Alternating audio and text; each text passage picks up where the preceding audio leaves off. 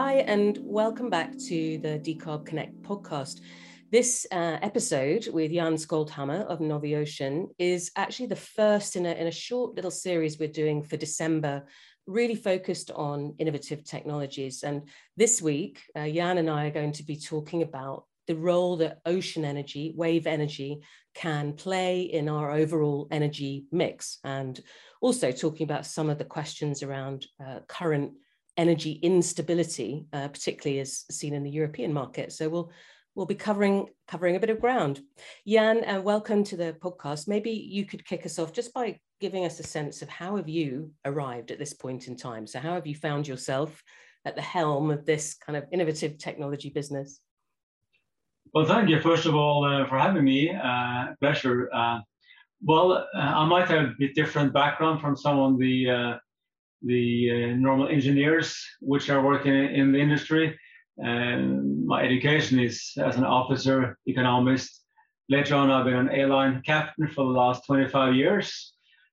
And then also did some some uh, property business while flying. Uh, but the whole time I had in my drawer laying different patent ideas, many other ones on the market by other people uh, so far. But I had this uh, this uh, solution for wave energy laying there. Uh, since I was 25 years old. And then when I knew about the emerging uh, climate crisis coming up, and I had some liberty after the property deal, I asked myself what to do now the rest of my life. Shall I just keep on flying for the next 15 years or do something more sensible? So I weighed that for like uh, one year you know, because it's a big step to quit a very nice job, uh, you know, good salary, status, uh, nice colleagues. But I found decided, so I, I quit my, my, my job as an airline captain there and started this thing. And uh, since then, I've been working double the number of hours, I think, per year as I had as an uh, airline captain with uh, no payment but it's meaningful. And I think we're going to make big impact uh, for the environment over time. So it's worth it. Yeah, I think for all the uh, disruptors and innovators we talk to, if you don't feel that that purpose is there, you would probably wouldn't get through the first few years of kicking off it with new technology, would you? But just before we move on, so you mentioned you'd had this in the drawer since you were 25. So what what were you doing at that stage? What had you studied that kind of led you to this kind of idea? Well, I have this uh, this innovative mind.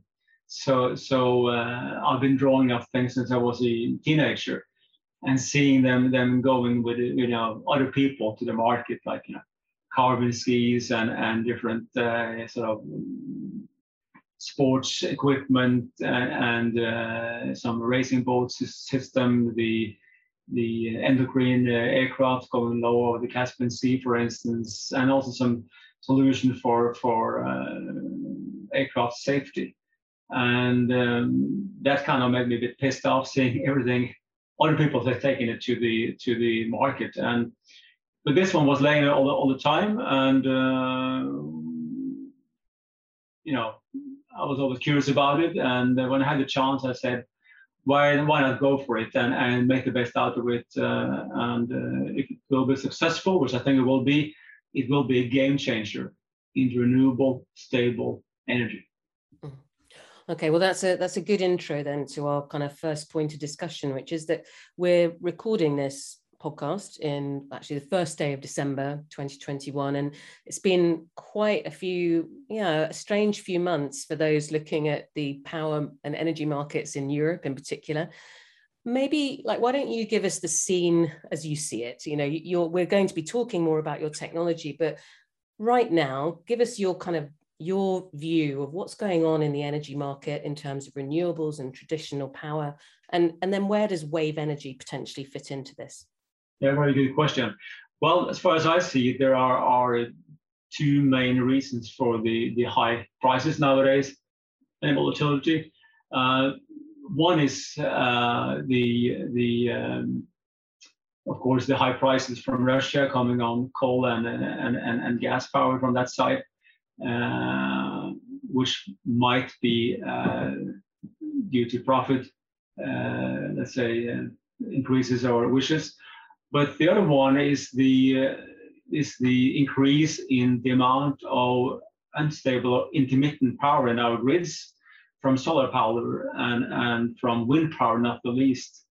And uh, when this uh, uh, varying power is there, then of course, when there's wind for, for uh, 15 days, then the coal powers and gas power plants shut down.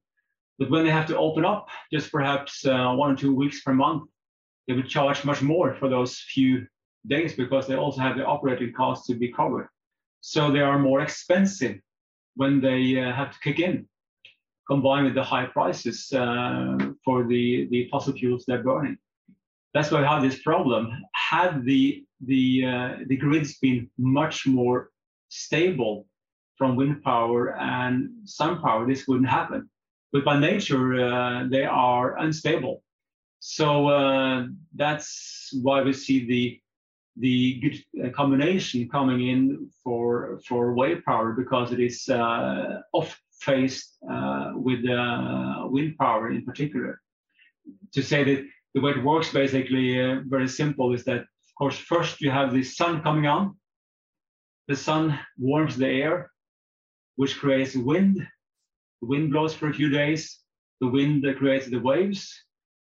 And then when the wind dissipates or calms down, the waves remains for days. And that's where we have the, the natural stability of these three uh, you know, green energies, uh, wind power, sun power, and wave power. Because then the, the wave power can supply the grids with directly green energy uh, for days when the wind is gone, and also, of course, cloudy days and at nighttime. So the combination is what we're looking for. Otherwise, you have to have storage like battery uh, storage, which also is expensive. It doesn't create any energy. There's a storage uh, or hydrogen, also good. All can be combined, but the directly you know, produced energy from the waves will be the best option to keep stable and green energy coming to the grids.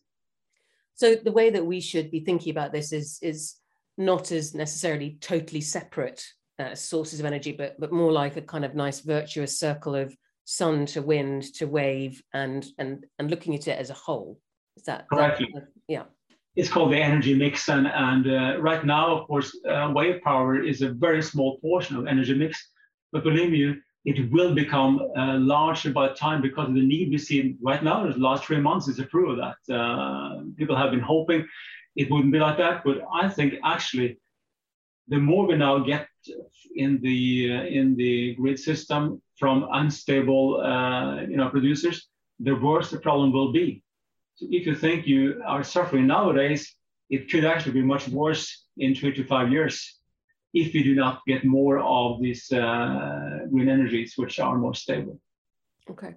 All right. Well, then that's we've sort of set the scene of where we are this year and, and the kind of challenges for stable uh, electricity, particularly in Europe, but not only in Europe. Um, let's look now very specifically at the wave energy business model, and we will come on to your specific technology, of course. But tell us a bit about like what's needed if you're if you're someone who's looking either at investing in or using the power from wave technology. What what is actually needed in infrastructure and business model terms to make make that real? It's actually quite the same uh, story as, as wind power had and also sun power had when we were developing. They can go, both create electricity and we can as well. And it has to be tested first at smaller scale, then at uh, pre-commercial areas, and then uh, larger areas. And uh, it's they all have a learning curve most costly in the beginning, and then as you have more and more production going on, the the learning curve is is uh, falling down, so so uh, or curving down, so you have lower cost per produced unit.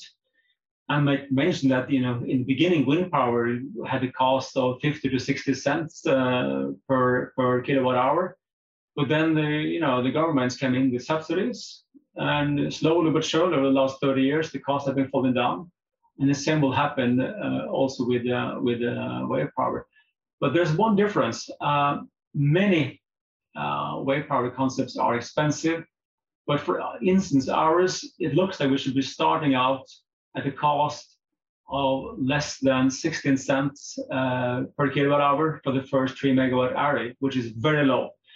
On top of that, you add the same learning curve, which is steeper in the beginning and flatter after a while. So if you're starting out at perhaps 30% of what wind power had, at the same learning curve, then you might see that it will become below offshore wind in cost in some years. And the market is enormous enormous around the, the, the globe, both for the climate cost by using green energy instead of fossil energy, but also, of course, the economical side. Okay, and so, sorry, let me just, I was about to ask a very bad question, so I'm going to edit myself out, don't worry. Um, so, so right, right now, tell us, tell us kind of a bit about, sorry, let me start that again. So as you and I are talking, Jan, obviously I can see because we're on Zoom together, kind of an image of the technology that you're developing behind you. Sadly, podcasts are not known for their visual communication of ideas. So can you talk us through what does your technology look like? What does it do? How, how does, you know, in a in layman's terms, what is it that your technology is able to bring to market? Just a good question. First of all, the listeners, uh, most of you have a phone nearby or a computer. Google up Novi Ocean, Novi Ocean. There you will see the, the homepage and you can see some videos in that page showing how it works and also some numbers, etc.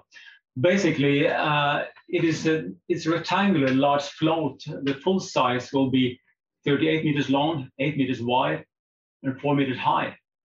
And it, it uh, lays in the ocean uh, naturally with the long side towards the wavefront. So when we are in the deepest of the uh, of the wave, we lock one valve. It is connected to the seafloor by a hydraulic cylinder, and on top there's a Pelton turbine, water turbine. So uh, it is locked hydraulically to the in the same position vertically. Then the wave is rising up alongside the float and locking up to 600 cubic meters of air below water. That's 600 tons of lifting force, 400 cars. And when we have the pressure we want, we open one valve and high pressure water streaming upwards towards the Pelton turbine, hits the turbine on the side, bang, up to 1,000 liters per second, 20 kilometers per hour, turning a water turbine around, spinning a generator. It's, it's actually the same as you have up in the mountains, a hydropower plant. There up you have a dam, large dam, and down comes a tube, sometimes several hundred meters long, in the end of the tube, you have a water turbine and generator. We just took that concept, well proven over 200 years, put it out on the float, coupled to hydraulic cylinder, and there it goes.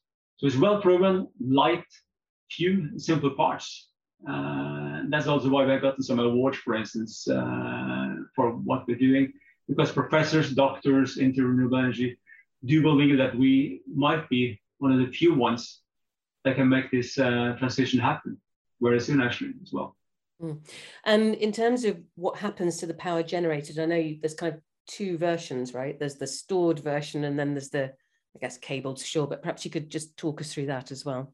Yes, um, you know the uh, wave energy does the same as wind power. You, you have a, a um, producing energy by electric uh, generator, and in our case, it goes into land via subsea cable, just like wind power difference is uh, wind power have to be up to coast uh, perhaps 50 kilometers because they're so huge and no one wants to see them uh, or hear them. Uh, but wave power is much less visible and it doesn't make any noise uh, or any significance and uh, it doesn't harm any animal life.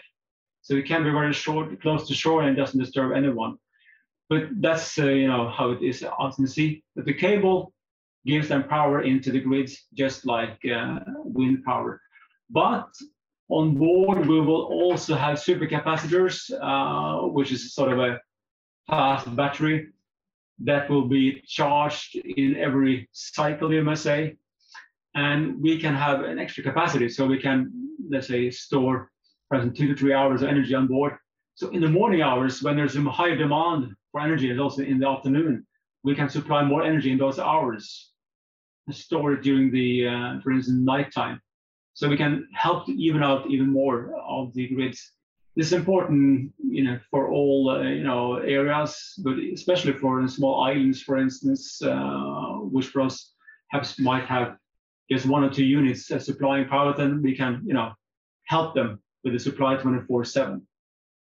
And then lastly, uh, we can also, in a second iteration, produce hydrogen on board with electrolyzers, store it, can be offloaded to the consumption uh, in, for instance, the UK or Japan where it's needed. Or we can also use that uh, if wanted uh, to be supplied back to the grid in those hours when more energy is needed uh, by uh, using fuel cells. So we can have this sort of two sorts of, of storage depending what the user actually wants to have. We have it all. And then in terms of like what what would it look and feel like? If you imagine your wave energy farm or cluster or whatever the right term, terminology is what what's your sense of the kind of uh, the you know the, the seascape of it? How how much space would that take up? And and you mentioned it's closer to shore but how much closer to shore could it be? Yeah it depends on the on actually the depth of the of the of the ocean floor we can be uh, from 30 to 80 meters depth depending on on on the the wave heights in that area uh, so um, that will normally be closer than, than wind power can also be in the same location where the depth is the same but we might go deeper, but that's the second stage then, the third stage. Uh, but um, mm, it can be combined with the same cable as wind power has, for instance, or it can be collocated in the same area. But since water is so much more dense than, uh, than, than air, you can extract, uh, according to calculations, about three times more energy per area, per sea area, by using uh, wave power than wind power so you get more bang for the buck, so to say. Uh, and also, you know, uh, a little additional thing, important perhaps for California, they see now the, the large nice villas falling into the water because of the shoreline erosion. If you have an area of, wave power along the coastline, you'll also be able to, to uh, you know, uh, mitigate or reduce the, the waves hitting the shorelines. So for California, for instance, we can produce both, both electricity, hydrogen, and protect the shoreline. Not visually obstructing, non-noising, not harming the animal life is the dream scenario, in my opinion. Welcome and, to Connie. and and what stage is Noviocean at at the moment? So where are you where are you at in terms of being, you know, demonstration, pilot, and and so forth? What what phase are you in? We are so-called in phase number three, according to an uh, Ocean Energy Systems uh, scale, which means again TRL level six. That means technical readiness level number six. And then uh, of, of, a nine uh, level scale. That means we have tested it both in wave tanks, uh, in Plymouth and in, in Nantes in France, and also offshore outside Stockholm. Uh, and now it goes out again this winter, by the way. Uh, freezing will be it goes out again for for uh, seven months of testing just to you know have more hours under the belt. This is to the one to five scale. At the same time, we've now gotten uh, funding from European Commission or European Union uh, by the LIFE uh, project, about 2.2 million, uh, plus about 400k from Sweden, which covers about 50% of the cost for the design, construction of the full-scale unit, the 500 kilowatt unit I just mentioned. And so we'll be at the same time now working on that uh, design and then uh, using suppliers out in Europe to put this together. And actually, we'll then also need uh, to cover the, you know, the half of this this budget of five million by private capital in some way. And so hereby, I invite you know the large industrials, large utilities, like Enel, EDP, Engie, uh, and so forth, uh, and oil companies like Shell, BP, Equinor, come on board, put in some pocket money for you from your side, three million, and uh, come along, develop this thing uh, together with us. Later on, you'll be on board on top of this one, taking along your VIP friends, uh, politicians, media, having your name displayed in a 35 meter long, uh, uh, you know, placard on the side there. It's the best investment you will do, and you will have fun at the same time. So uh, don't be shy, and don't wait on the sidelines until someone else comes on board. First one would have been a winner in my opinion. That was today's commercial. well done, well done. So investment ready and already had demonstrations in open water and uh, deep ocean water. So that that's kind of an exciting stage to be at. Well, let's kind of switch focus then for a minute. So you mentioned there that you have some funding from the EU. I know when we were doing the prep call for this that you would also mention that the EU has actually made a stated goal around wave energy, ocean energy, as part of their net zero 2050 plan. So, what what is that set goal? And um, yeah, tell us a bit about about that. Yes, very a good question. Uh, well, the logic is the same as also with wind power. They've been subsidized now by all taxpayers for, for 30 years, and the cost was in the beginning three times higher than what we will have. So, but now uh, the European Commission has decided that they will well, commit themselves to see 40 gigawatts of unit out in the water uh, by uh, 2050, both tidal power and wave energy. And they will use subsidies as needed to see that happen, together with the, the other countries uh, with the shoreline in Europe. And 40 gigawatt is just a number. It, it doesn't mean so much for most people. But in our case, it means if we just take 10% of that market, it means 8,000 units, the one behind me. And that means again a, a turnover of 18, uh, correct me, 16 billion euros approximately over those coming years. It's a huge turnover. And of course, the, the global market is much, much, much larger than that again. I'm personally in this for the climate thing. 60% I do this for the climate, 20% for the money, 20% for the project. So, but for the guys thinking mostly about the, the business side, there's a huge profit waiting there for anyone coming on board, uh, investors and uh, industrials. Of course, also the latter one will have easier to employ young people to attract them because they're working with green energy. They're showing some guts perhaps coming on board early, not waiting on the sidelines, waiting for us to be larger. The first one with the winners, I think, in, in attracting you know new skilled employees and having the green image for real, not greenwashing, but but so uh, be brave, guys, and and think about this and talk to your parents perhaps, which you are if you're a young listener, and tell them to check out our site and look more about this because it's going to happen, and it's important to be early on not later on. Mm. Now, w- with our investors and industrials in mind, obviously the two questions that everybody wants to know about a new technology is what are the the rea- what's the reality of the economics around this? Like, what's the cost now versus what the you know the path to price parity with other forms of energy generation might be. So that's mm. question one. Question two is you know what needs to happen between where you and companies like you are now and 40 gigawatts having been deployed because obviously there are other things that need to fall into place that are that are not all in your hands. So, so maybe you can talk us through that. Let, let's start with um, actually let's start with that second question. So what is it that needs to fall into place to really realize that vision of 40 gigawatts of tidal and wave energy by 2050 yeah. For for our specific case then we're now at stage number three. That means we are now in three years we will be deploying the first unit out in the water then for one year of testing. And that's called the, the pilot. And, and then after that, you will have a pre-commercial area for another two to three years with perhaps three to six units out, you know, doing work, producing some work.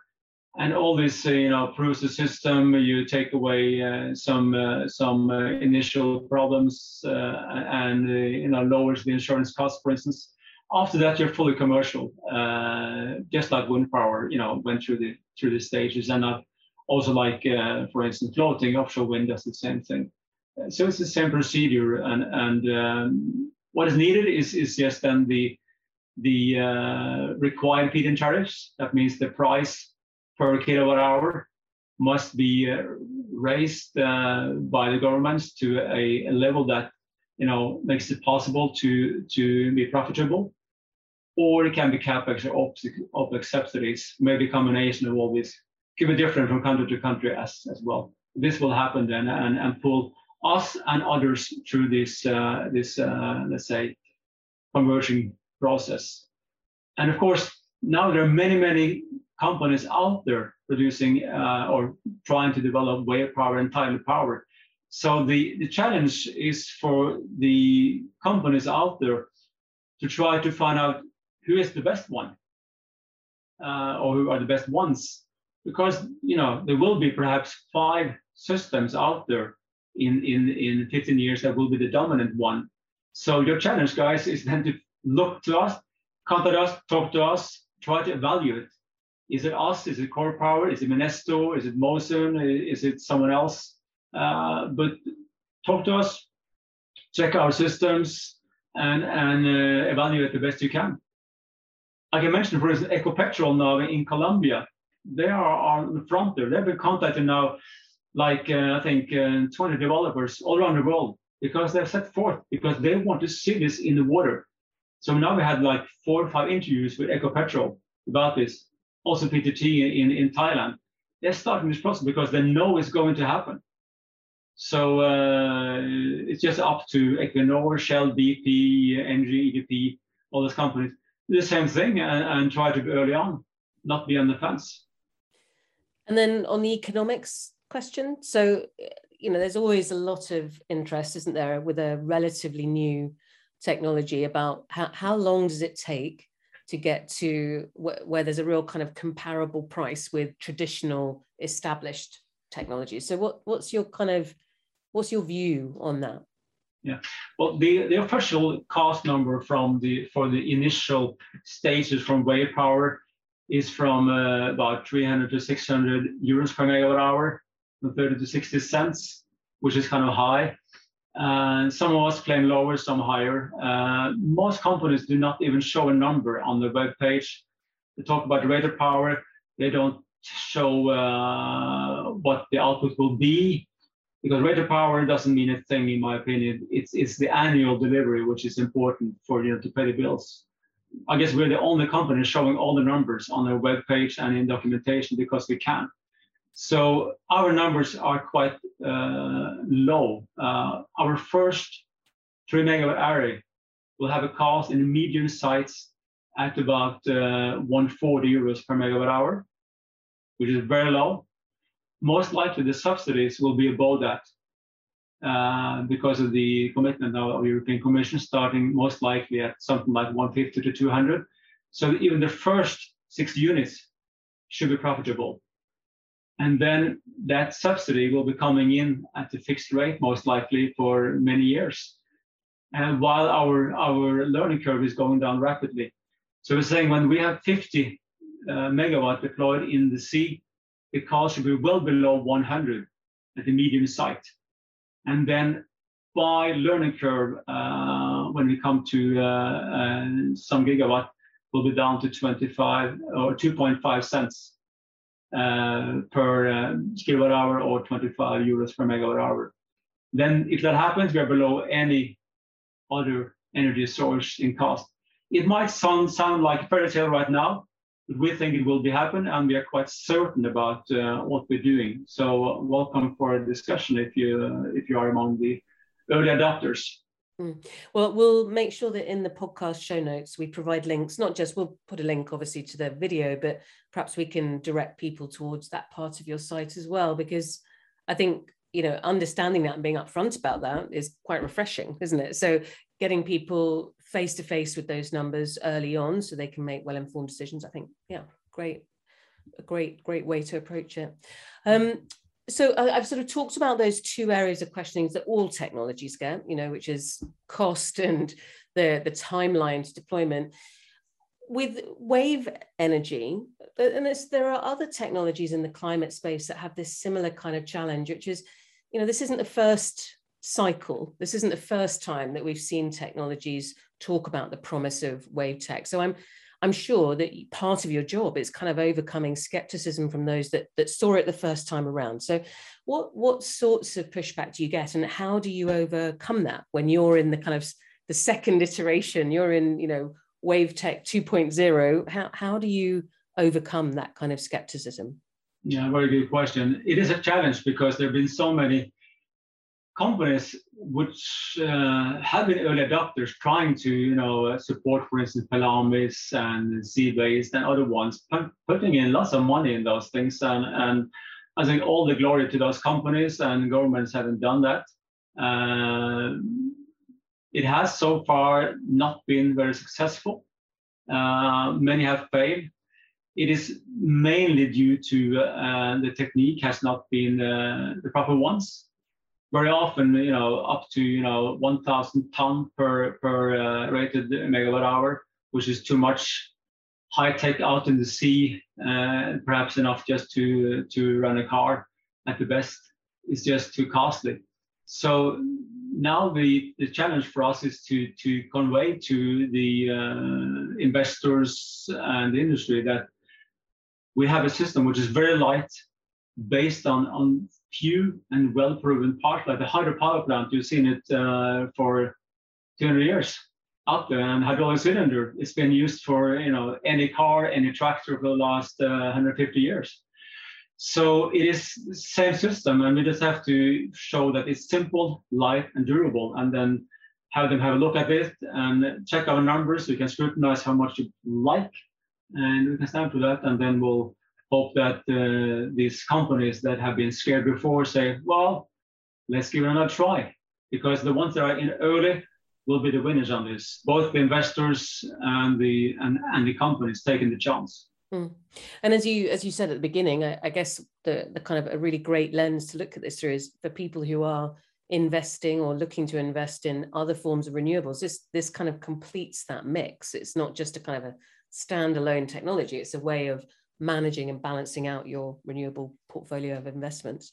Um, but yeah, great. Well, look, we're going to wrap up then. And as always, I'm going to ask you, like, what's your, I guess, your call to action, not just for investors, but for people in general listening to this? We, we know that obviously you're keen to talk to potential investors, but what's the call to action that would help wave energy, ocean energy kind of take off? Uh, and, and how can others help with that? I think media, just like you're doing right now, is important uh, to be out there and people understand this this uh, this uh, anti-phasing with wind power and and sun power.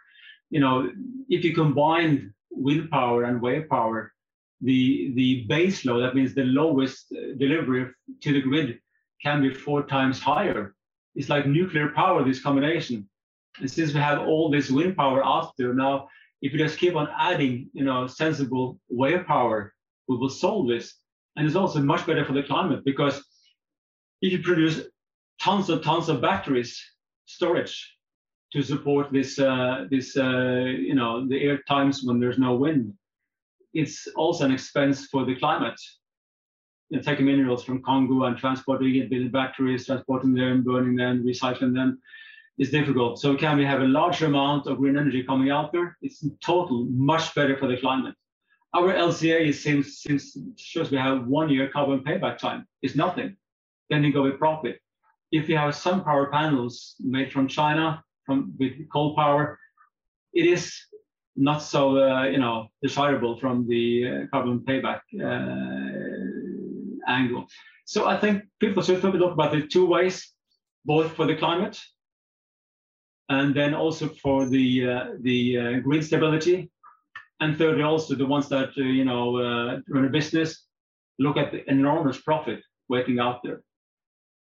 Okay, great. Well, thank you so much, Jan. And for those who are interested to learn either more about how uh, the technology in this case works, or to find out more about some of those stats and financial models that Jan has referenced, we will um, in the show notes. So have a look in our show notes. You'll be able to find some links to that information. But Jan, thank you so much and good luck with this next phase of testing this winter. Thank you. If I might might add, then uh, you can also find me on LinkedIn. Connected as the easiest way to get you know to contact me or, or our staff, and, and then we can have a more discussion that point. Thank you for having me. Thank you.